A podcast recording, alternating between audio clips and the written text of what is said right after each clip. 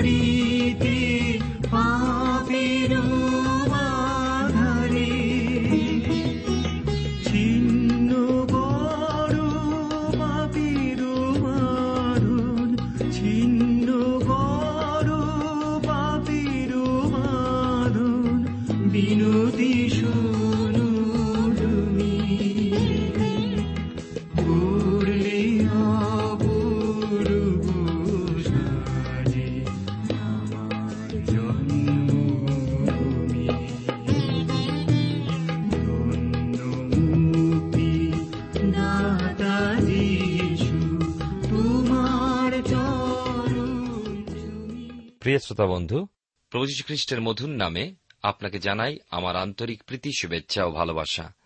জীবনবাণীর আজকের এই অনুষ্ঠানে যারা নতুন বা প্রথমবার যোগ দিলেন, তাদেরকে সাদর অভ্যর্থনা জানাই।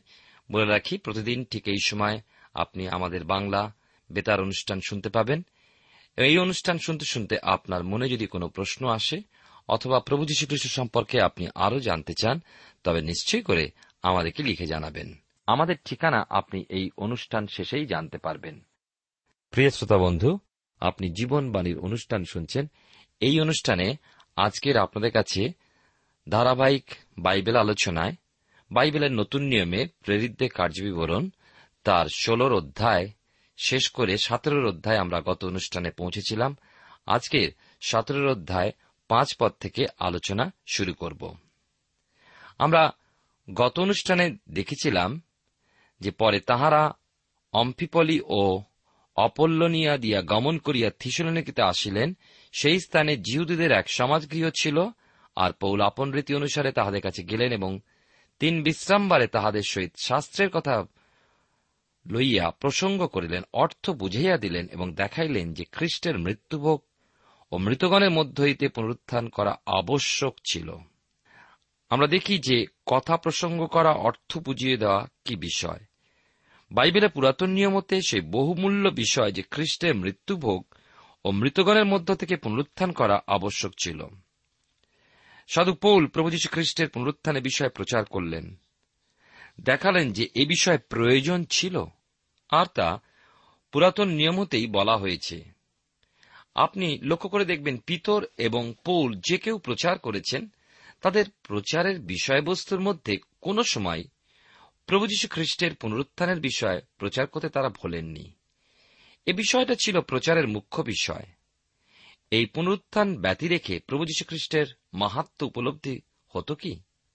যিনি মৃত্যুর মধ্য হতে বিজয়ী হয়ে উঠে আসতে পারেন, তিনিই তো সমর্থ নশ্বর মানুষকে অবিনশ্বরতায় নিয়ে যেতে পারেন অনন্ত জীবনের অধিকারী করতে।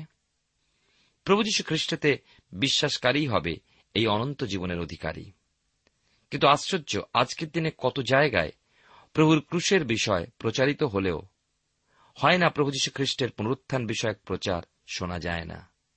কি আজও আমাদের প্রভু যীশু জীবিত নয়? নিশ্চয়ই তিনি অনাদি অনন্ত নিত্যজীবী ঈশ্বর, আজও সদা জীবিত, সর্বত্র বিদ্যমান। প্রতাপী প্রভু আমাদের সর্বদাই রয়েছেন, কিন্তু মণ্ডলী তাঁর প্রতি দৃষ্টি হারিয়েছে অনেক সময়। ঈশ্বরের দক্ষিণে বিদ্যমান প্রভু যীশু প্রায় দু হাজার বছর পূর্বে মৃত্যুবরণ করেছেন। তৃতীয় দিনে পুনরুত্থিত হয়েছেন। প্রশ্ন হল, আপনার সঙ্গে তার সম্পর্ক কিরূপ? গালাতীয়দের কাছে প্রেরিত পৌলের বক্তব্য ছিল সেই বিষয়, কিন্তু তা আজ আপনার জীবনের সঙ্গে কীভাবে জড়িত রয়েছে বা আপনার জীবনকে কীভাবে সজ্জিত করেছে? আজ মণ্ডলীর মধ্যে রয়েছে উদার, মনোভাব সম্পন্ন, সভ্যগণ। আবার রয়েছে রক্ষণশীল, মনোভাব সম্পন্ন, সভ্য। কিন্তু কথা হল, কোন দলই কি প্রকৃতরূপে প্রভুর নিকটবর্তী জীবনযাপনে রত? সেখানে খুব স্বল্প সংখ্যক ব্যক্তিকে পাওয়া যাবে, যারা প্রভুর অন্তরঙ্গ জীবনযাপনে রত। কেন আমাদের ক্ষেত্রে এমন নয়? কেননা সে জানে না যে প্রত্যেক রবিবারই বিশ্বাসীর জীবনে পুনরুত্থান দিবস। প্রত্যেকটি দিনেই বিশ্বাসীর জীবনে পুণ্য শুক্রবার ও পুনরুত্থানের অনুভব স্বীকার করা উচিত। প্রত্যেক দিন, প্রত্যেক মুহূর্তে এই সমস্ত উপলব্ধি সহ তার চলা উচিত। বিশেষ কোনো দিন, বিশেষ কোনো মুহূর্ত নয়। খ্রিস্টকে স্মরণপূর্বক তার অনুগমন করা বা তার সঙ্গে গমনাগমন করা, তার স্বভাবকে ধারণ করা প্রত্যেক দিনে। বিশ্বাসীকে ধীরে ধীরে খ্রিস্টেতে রূপান্তরিত হয়ে উঠতে সহায়তা করে। তাই, আমরা যখন রবিবার আরাধনায় যাই, আমরা স্মরণ করার সুযোগ পাই, তাকে ধন্যবাদ দেবার সুযোগ পাই যে তিনি জীবিত ঈশ্বর, তিনি মৃত নন। প্রতাপে বাসকারী খ্রিস্ট আমাদের একমাত্র আরাধ্য ঈশ্বর, তাই তার মৃত্যুর ন্যায়, তার পুনরুত্থান সরকারণ প্রকাশ্য। সচেতন করে তুলতে হবে, খ্রিস্টের পুনরাগমনের বিষয়ে প্রকাশ করে। আমরা দেখি লেখায় তাদের মধ্যে কয়েকজন প্রত্যয় করল ঈশ্বরের বাক্য প্রচার করলে এমন ফলাফলই দেখা যায়। তাদের মধ্যে কয়েকজন বিশ্বাস করল, আশা করল। অনেকেই বিশ্বাস করে না। তাহলে দেখা যায় অল্প সংখ্যক বিশ্বাস করে, অধিক সংখ্যক বিশ্বাস করে না। যোগ দিয়েছিল অনেকগুলো প্রধান মহিলাও আমরা এর আগের দিন শুনেছি, তারা ভক্ত গ্রিকদের মধ্যবর্তী। আমরা দেখি সতেরোর অধ্যায় পাঁচ থেকে আজকের আমাদের আলোচনার বিষয়বস্তু এবং পাঁচ থেকে নয় পদে কি লেখা আছে। দুশো পঁচাত্তর পৃষ্ঠায় প্রেরিতদের কার্যবিবরণ তার সতেরোর অধ্যায় পাঁচ পদে আজকের পাঠের আরম্ভ লেখা আছে, কিন্তু জিহুদিরা ঈর্ষা পরবশ হইয়া বাজারের কয়েকজন দুষ্ট লোককে সঙ্গে লইয়া জনতা করিয়া নগরে গোলযোগ বাঁধাইয়া দিল এবং জাসনের বাটি আক্রমণ করিয়া লোকদের কাছে আনিবার জন্য তাহাদের অন্বেষণ করিল। কিন্তু তাহাদিওকে না পাওয়াতে তাহারা জাসন এবং কয়েক ভ্রাতাকে নগরাধ্যক্ষদের সম্মুখে টানিয়া লইয়া গেল ও চেঁচাইয়া বলিতে লাগিল, এই যে লোকেরা জগৎ সংসারকে লণ্ডভণ্ড করিয়া ফেলিয়াছে, ইহারা এ স্থানে উপস্থিত হইয়াছে। জাসন ইহাদের আতিথ্য করিয়াছে, আর ইহারা সকলে কৈশোরের বিধিকলাপের বিরুদ্ধাচরণ করেও বলে, যিশু নামে আর একজন রাজা আছেন। এই সকল কথা শুনাইয়া তারা জনতাকে ও নগরাধ্যক্ষ দিওয়াকে উদ্বিগ্ন করিয়া তুলিল। তখন তাহারা জাসনের ও আর সকলের জামিন হইয়া তাহাদিকে ছাড়িয়া দিলেন। আসুন আমরা আলোচনায় এগোবার আগে প্রার্থনায় যাই, ঈশ্বরাতে সমর্পিত হই। প্রেমায় পিতা ঈশ্বর, তোমার পবিত্র নামের ধন্যবাদ করি। আজকের এই সুন্দর সময় সুযোগের জন্য, তোমার অপূর্ব উপস্থিতির জন্য তোমায় ধন্যবাদ দি প্রভু।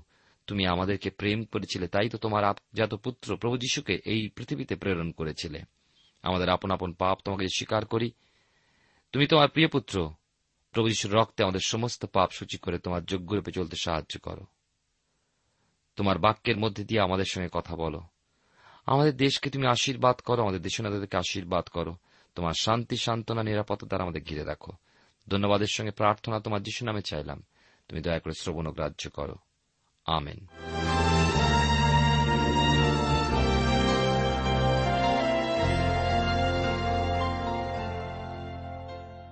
প্রিয় শ্রোতা বন্ধু, আপনি জীবনবাণীর অনুষ্ঠান শুনছেন, আর এই অনুষ্ঠানে আমি আপনাদের কাছে বাইবেলের নতুন নিয়মে প্রেরিতদের কার্যবিবরণ তার সতেরোর অধ্যায় পাঁচ থেকে নয় পদ পাঠ করেছি। এখানে আমরা দেখলাম যে জিহুদিগণ ঈর্ষা পরবশ হইয়া কি আশ্চর্য বিষয় তাই নয়? সেই স্বজাতীয়রাই বিদ্বেষী। জিহুদিরাই ঈর্ষান্বিত হয়ে উঠেছিল। আজও তাই। অনেক সময় আমরা দেখতে পাই, আমাদের নিজেদের লোকরাই আমাদের শত্রু হয়েছে।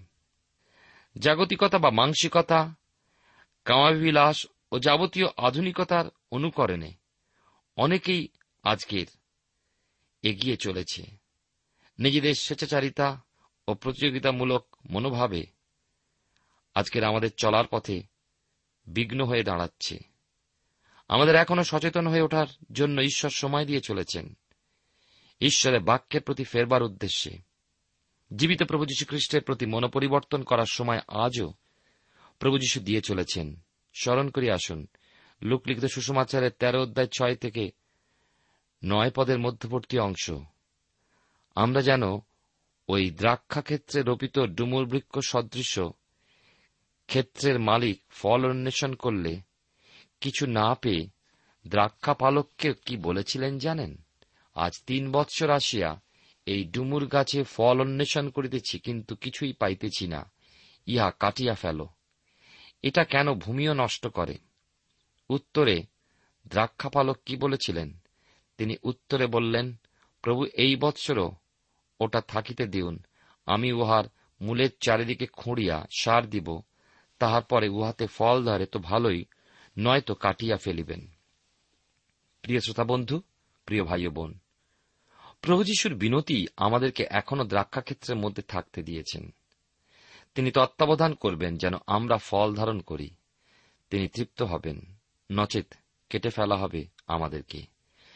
জলনি তখন হবে পরিণাম অতএব এখনও প্রভুর প্রতি, তার বাক্যের প্রতি ফিরতে সচেষ্ট হন। তিনি এখনও ধৈর্যতে আমাদের ফল ধারণের অপেক্ষা করছেন। তার সাধুগণের দ্বারা প্রকাশিত বাক্য, শিক্ষা ও চেতনাকে গ্রহণ করে তার যোগ্য হয়ে উঠে আসুন। আমরা দেখি যে স্থানটা ছিল রোমীয় উপনিবেশ। তার কার্যকলাপ সমস্ত চলত কৈশ্বরের নির্দেশ অনুযায়ী। জাসন ঈশ্বরের লোকদের আতিথ্যকরণে দোষারোপিত হয়েছে এখানে। এই শেষ দিনে প্রভুর সপক্ষ হিসাবে তার কার্যকারীদেরকে সাহায্য করতে এগিয়ে আসাই ঈশ্বরের প্রকৃত সন্তানের কর্তব্য। ঈশ্বরের হাতে এ সমস্ত পরিশ্রমের জন্য রয়েছে দাতব্য পুরস্কার। এ জগতে আমরা আমাদের যোগ্য পুরস্কার আশা করব না। প্রভুর দ্রাক্ষাক্ষেত্র প্রভুই রক্ষা করছেন, এ জগৎ আমাদের নয়। আমাদের বাসস্থান ঊর্ধ্বে ঈশ্বরের সিংহাসনের সান্নিধ্যে। খ্রিস্টের সিংহাসনই খ্রিস্টের বধুর যোগ্য স্থান প্রিয় শ্রোতা বন্ধু, প্রিয় ভাই বোন, আপনার জীবনের লক্ষ্য প্রত্যাশা কি? আপনার প্রত্যাশিত স্থানই বা কি? তার জন্য কি আপনি নিজেকে যোগ্য করে তুলতে প্রভুর সঙ্গে ইহ জীবনে গমনাগমন করছেন? খ্রিস্টের স্বভাবে নিজেকে সজ্জিত করে কি তুলছেন?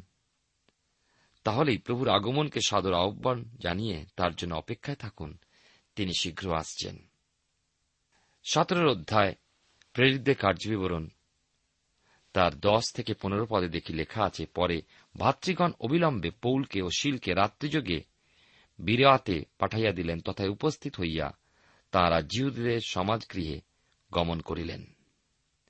থিসলনিকির জিহুদীদের অপেক্ষা ইহারা ভদ্র ছিল, কেননা ইহারা সম্পূর্ণ আগ্রহপূর্বক বাক্য গ্রহণ করিল, আর এ সকলই বাস্তবিকই এইরূপ কিনা তাহা জানিবার জন্য প্রতিদিন শাস্ত্র পরীক্ষা করিতে লাগিল। অতএব তাহাদের মধ্যে অনেকে এবং গ্রিক দিগের মধ্যে অনেকে সম্ভ্রান্ত মহিলা ও পুরুষ বিশ্বাস করিলেন, কিন্তু থিসলনিকির জিহুদিরা যখন জানিতে পাইল যে বেরেয়াতেও পৌল কর্তৃক ঈশ্বরের বাক্য প্রচারিত হইয়াছে, তখন তাহারা সেখানে আসিয়া লোকসমূহকে অস্থির উদ্বিগ্ন করিয়া তুলিতে লাগিল। তখন ভাতৃগণ অবিলম্বে পৌলকে সমুদ্র পর্যন্ত যাইবার জন্য প্রেরণ করিলেন, আর শিল ও তিমথিও সেখানে রইলেন। আর যাহারা পৌলকে সঙ্গে করিয়া লইয়া গিয়াছিল, তাহারা তাহাকে আথিনি পর্যন্ত লইয়া গেল। পরে তোমরা শিল্ক ও তিমথিয়কে অতি সত্বর আমার কাছে আসিতে বলিবে, এই আজ্ঞা পাইয়া প্রস্থান করিল। বিভিন্ন স্থানে খ্রিস্টীয় সুসমাচারের বিরুদ্ধে প্রতিবন্ধকতা, তাড়না ও ক্লেশে পৌলকে দমিয়ে ফেলতে পারল না। না, পৌলকেও নয় বা তার সহ পরিচারকদেরও নয়। তারা একটি একটি স্থানে এই সেবা সাধন করেছেন এবং নতুন উদ্যমে আর নতুন নতুন স্থানে এগিয়ে গিয়ে কাজ করতে নেমেছেন। আপনি হয়তো ভাবছেন তারা চলার পথে ক্লান্তি অনুভব করেছে এবং তাদের গতি রুদ্ধ করে ফেলতে চলেছে, কিন্তু না। তার কারণ তারা নিজেদের কায়িক বল, শক্তি ও বুদ্ধি চাতুর্যের উপরে নির্ভরশীল হয়ে প্রভুর কাজে পারেননি, করেছিলেন পবিত্র আত্মার উপরে নির্ভরশীলতায়। পবিত্র আত্মার অভিষেক ব্যতি রেখে এই পবিত্র কার্যভার বহন করে এমন সাধ্যকার। ঈশ্বরের আহ্বান ব্যতি রেখে এই কাজে শেষ পর্যন্ত দৌড়কে রক্ষা করা যায় না। আর সেই জন্য প্রেরিতেরা শেষ পর্যন্ত তাদের দৌড়কে রক্ষা করে যেতে পেরেছিলেন। পৌল থিসলনিকিতে জিহুদিগণের তাড়না সহ্য করার পর বিরিয়াতে গিয়েছিলেন। বিরয়া দেখি উপকূলবর্তী একটি শহর।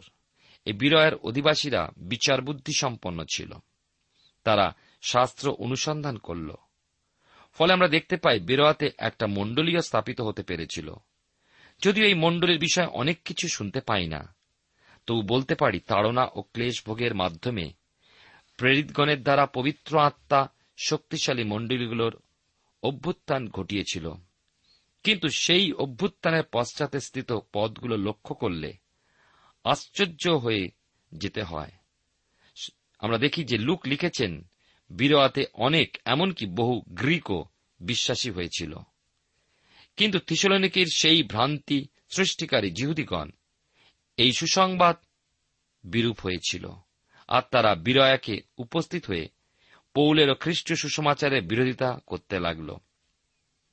বিশেষভাবে সুস্পষ্ট যে পবিত্র আত্মা কর্তৃক অন্যত্র যাওয়ার নির্দেশ ঈশ্বরের সেবকগণের কোন একটা স্থানে নিশ্চিন্ত আরাম আশ্রয়, এটি কিন্তু ঈশ্বর অভিপ্রেত নয়, চাই সর্বদা গতি। প্রকৃত খ্রিস্টানের এই জীবন পরিশ্রম করার, বিশ্রাম সে লাভ করবে অনন্তকালে প্রভুর সান্নিধ্যে, সেই হবে তার মহাবিশ্রাম। কিন্তু ইহ জীবনে ঈশ্বরের সন্তানগণ কি কিছুমাত্র বিশ্রাম নেবে না? হ্যাঁ বিশ্রাম লাভ হবে বই কি? করবে বই কি? প্রভুরই সান্নিধ্যে পবিত্র আত্মার পূর্ণতায় আত্মিক উপলব্ধি উদ্দীপনায়। আর তা তাকে শারীরিক সুস্থতা, সবলতা, মানসিক আনন্দ ও আত্মার সুফল দেবে। শারীরিকভাবে অসুস্থতা বা ক্লেশ যখন পরীক্ষা তার আসে, তখনও সেই অনুভবে অবিচল থাকে। এই অবিচতায় পৌল ওই অঞ্চলের কিছু বিশ্বাসী ভাইদের সঙ্গে আথেনিতে গেলেন। শিল ও তিমথিও বিরয়াতে থাকলেও পৌল অনতিবিলম্বে তাদেরকে আথেনিতে প্রেরণ করার জন্য ওই ভাইদেরকে আদেশ দিয়েছিলেন। ওই ভাইরা এই আদেশ সহ ফিরে এসেছিল স্বদেশে। মনে হয় শিল ও তিমথিওকে থিসলনিকির মণ্ডলীর খবরাখবর, সংগ্রহপূর্বক কিছু তত্ত্বাবধান এবং পুনরায় বিরয়ারও তত্ত্বাবধান করে পৌলের কাছে তাড়াতাড়ি ফিরে যাওয়ার নির্দেশ ছিল। কেননা মণ্ডলীর জন্য সাধু পৌল প্রভুতে বন্দী ছিলেন ছিলেন বোঝাগ্রস্ত। ষোলো থেকে দেখুন একুশ পদে কি লেখা আছে। আথেনিতে সুসমাচার প্রচার। পৌল যখন তাহাদের অপেক্ষায় আথেনিতে ছিলেন, তখন সেই নগর প্রতিমাতে পরিপূর্ণ দেখিয়া তাহার অন্তর আত্মা উত্তপ্ত হইয়া উঠিল। অতএব তিনি সমাজগৃহে জিউদি ও ভক্ত লোকদের কাছে এবং বাজারে বাজারে প্রতিদিন যাহাদের সঙ্গে দেখা হইত তাহাদের কাছে কথা প্রসঙ্গ করিতেন। আবার ইপিকুয়েরও ও স্তৈকীয় কয়েকজন দার্শনিক তাহার সহিত তর্ক বিতর্ক করিতে লাগিল, আর কেহ কেহ কহিল, এ বাচালটা কি বলিতে চায়? আর কেহ কেহ বলিল, উহাকে বিজাতীয় দেবতাদের প্রচারক বলিয়া বোধ হয়। কারণ তিনি যিশু ও পুনরুত্থান বিষয়ক সুসমাচার প্রচার করিতেন। পরে তাহারা তার হাত ধরিয়া আরেও পাগে লইয়া গিয়া কহিল এই যে নূতন শিক্ষা আপনি প্রচার করিতেছেন, ইয়া কি প্রকার আমরা কি জানিতে পারি? কারণ আপনি কতকগুলি অদ্ভুত কথা আমাদের কানে তুলিতেছেন, অতএব আমরা জানিতে বাসনা করি। এ সকল কথার অর্থ কি? একুশ এবং বাইশ পদে এই কথা লেখা আছে, আথেনীয় সকল লোক ও তথাকার প্রবাসী বিদেশীরা, কেবল নূতন কোনো কথা বলা বা শোনা ছাড়া আর কিছুতেই কালক্ষেপ করিত না। তখন পৌল আরেও পাগের মধ্যস্থলে দাঁড়াইয়া বললেন। আমরা দেখি, আথেনি অর্থে এথেন্স ছিল সমগ্র পৃথিবীর মধ্যে সংস্কৃতিগতভাবে সমৃদ্ধশালী নগর। বাস্তবিকই এথেন্সের কথা ভাবতে হলে তখন সভ্যতা ও সংস্কৃতি কথা ভাবতে হতো, কিন্তু তা ছিল মূর্তি পুজোর স্থান। এথেন্সের একটা বাজার যা অ্যাক্রোপলির পাদদেশে আমি ছবির মতোই যেন দেখতে পাই পৌল এই নগরে কতবারই না এখানে যাওয়া আসা করেছেন। তিনি তো তাঁবু নির্মাণ করতেন আর তা বিক্রির জন্য এই বাজারে আসা যাওয়া করতেন। ফলে প্রভু যীশু খ্রিস্টের বিষয়ে তিনি কতবারই না বলেছেন, কতজনকেই না বলেছেন, আর তারা অনুগ্রহপূর্বক সেই কথা সকল শুনে চলত। আঠারো পদে যে ইপিকুরেয়দের কথা বলা হয়েছে, তারা তাদের দর্শন ছিল অল্প বিস্তর ভোগবাদে বিশ্বাসী। আর স্তৈকিরা ছিল সংযমশীল, ছিল সামাজিকও। ইপিকুরেয়রা বিশ্বাস করত এক সীমিত অবস্থাতে, যার অতিক্রম করা সঙ্গত নয়। আর আমরা দেখি যে, সেই উপায়ে চলার ফলে তাদের মতে রক্ত মাংসকে জয় করা সম্ভব। সেই ক্ষেত্রে স্তৈকীয়রা বিশ্বাস করত এক সুনিয়ন্ত্রিত জীবনে, যা দেহকে বসে রাখতে বা সংযত রাখে। অতএব ইপিকুরেও এবং স্তৈকীয় উভয় দলই জানতে ইচ্ছুক হয়েছিল। অর্থাৎ উভয় দলেরই দার্শনিকগণ জানতে আগ্রহী হল যে পৌল এই সম্পর্কে তার অভিমত কি। সাধু পৌলের এই বিষয়ে কত কিছু বলার ছিল কিন্তু তারা পৌলকে বাচাল বলে গণ্য করল। আমরা দেখি যে পৌলের বক্তব্য বিষয় তাদের কাছে নূতন ঠেকেছিল। প্রভু যীশুখ্রিস্ট তার পুনরুত্থান বিষয়ক ঘটনাবলী তাদের কাছে বিজাতীয় দেবতার বিষয় বলে বোধ হয়েছিল। প্রিয় শ্রোতা বন্ধু প্রিয় ভাই বোন, আগামী অনুষ্ঠানে এই আথেনিতে সুসমাচার প্রচার সম্পর্কে আমরা আরও শুনব। কিন্তু আমি ঈশ্বরের ধন্যবাদ করি সাধু পৌলের অপূর্ব বিশ্বাস এবং তার উপরে নির্ভরতা। তাকে এই সমস্ত দার্শনিকদের কাছেও সত্য ঈশ্বরকে প্রকাশ করতে সাহায্য করেছিল। আসুন, দর্শন দিয়ে ঈশ্বরকে জানা যায় না। আমরা যদি শিশুদের মতন হৃদয় নিয়ে ঈশ্বরের কাছে আসি, তবেই তিনি আমাদের কাছে প্রকাশ করেন। যে তর্ক করে, তার কাছে ঈশ্বর প্রকাশিত হতে পারেন না। যে শিশুর মতন, তার বাক্যকে বিশ্বাস করে, সেই পায় জীবন এবং জীবনের উপচয়। আসলে আমরা ঈশ্বরের সমর্পিত হয়ে প্রার্থনায় যাই। প্রভু, তোমায় ধন্যবাদ দিই। তোমার অপূর্ব মহিমা, করুণা আমাদের জীবনের জন্য, তোমার বাক্যের জন্য ধন্যবাদ দিই। আমাদের সঙ্গে তুমি নিরন্তর কথা বলো। তোমার ইচ্ছা পরিকল্পনা আমাদেরকে সুস্পষ্টভাবে বুঝতে এবং সেই মতো জীবনে চলতে সাহায্য করো। আমাদের অযোগ্যতা তুমি ক্ষমা করো। যিশুর নামে প্রার্থনা চাই। আমেন। প্রিয় শ্রোতা বন্ধু, এতক্ষণ শুনলেন বাইবেল থেকে জীবনবাণীর আজকের আলোচনা। আমাদের অনুষ্ঠান কেমন লাগল? যদি এই বিষয়ে আপনি আরও কিছু জানতে চান এবং আপনার যদি বাইবেল না থাকে, তাহলে বাইবেল ছাড়া এই অনুষ্ঠান আপনি কেমনভাবে বুঝতে পারছেন, আমাদের ঠিকানায় শীঘ্রই লিখে যান আমরা খুব খুশি হব যদি আপনি চিঠির সাহায্যে বা ফোনে এস এম এস এ অথবা ইমেলের সাহায্যে আমাদের সাথে যোগাযোগ করেন।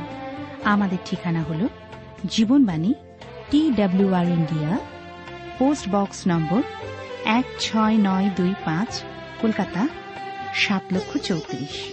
আবার বলছি, Jibanbani T WR India, post box number এক ছয় নয় দুই পাঁচ, কলকাতা সাত শূন্য শূন্য শূন্য তিন চার।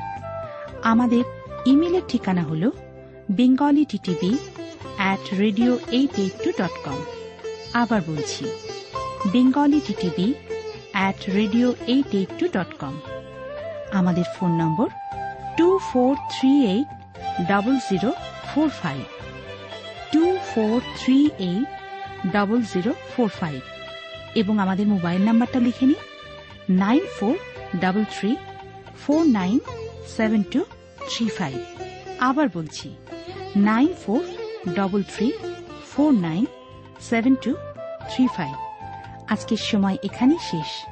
বিদায় নিচ্ছি। নমস্কার।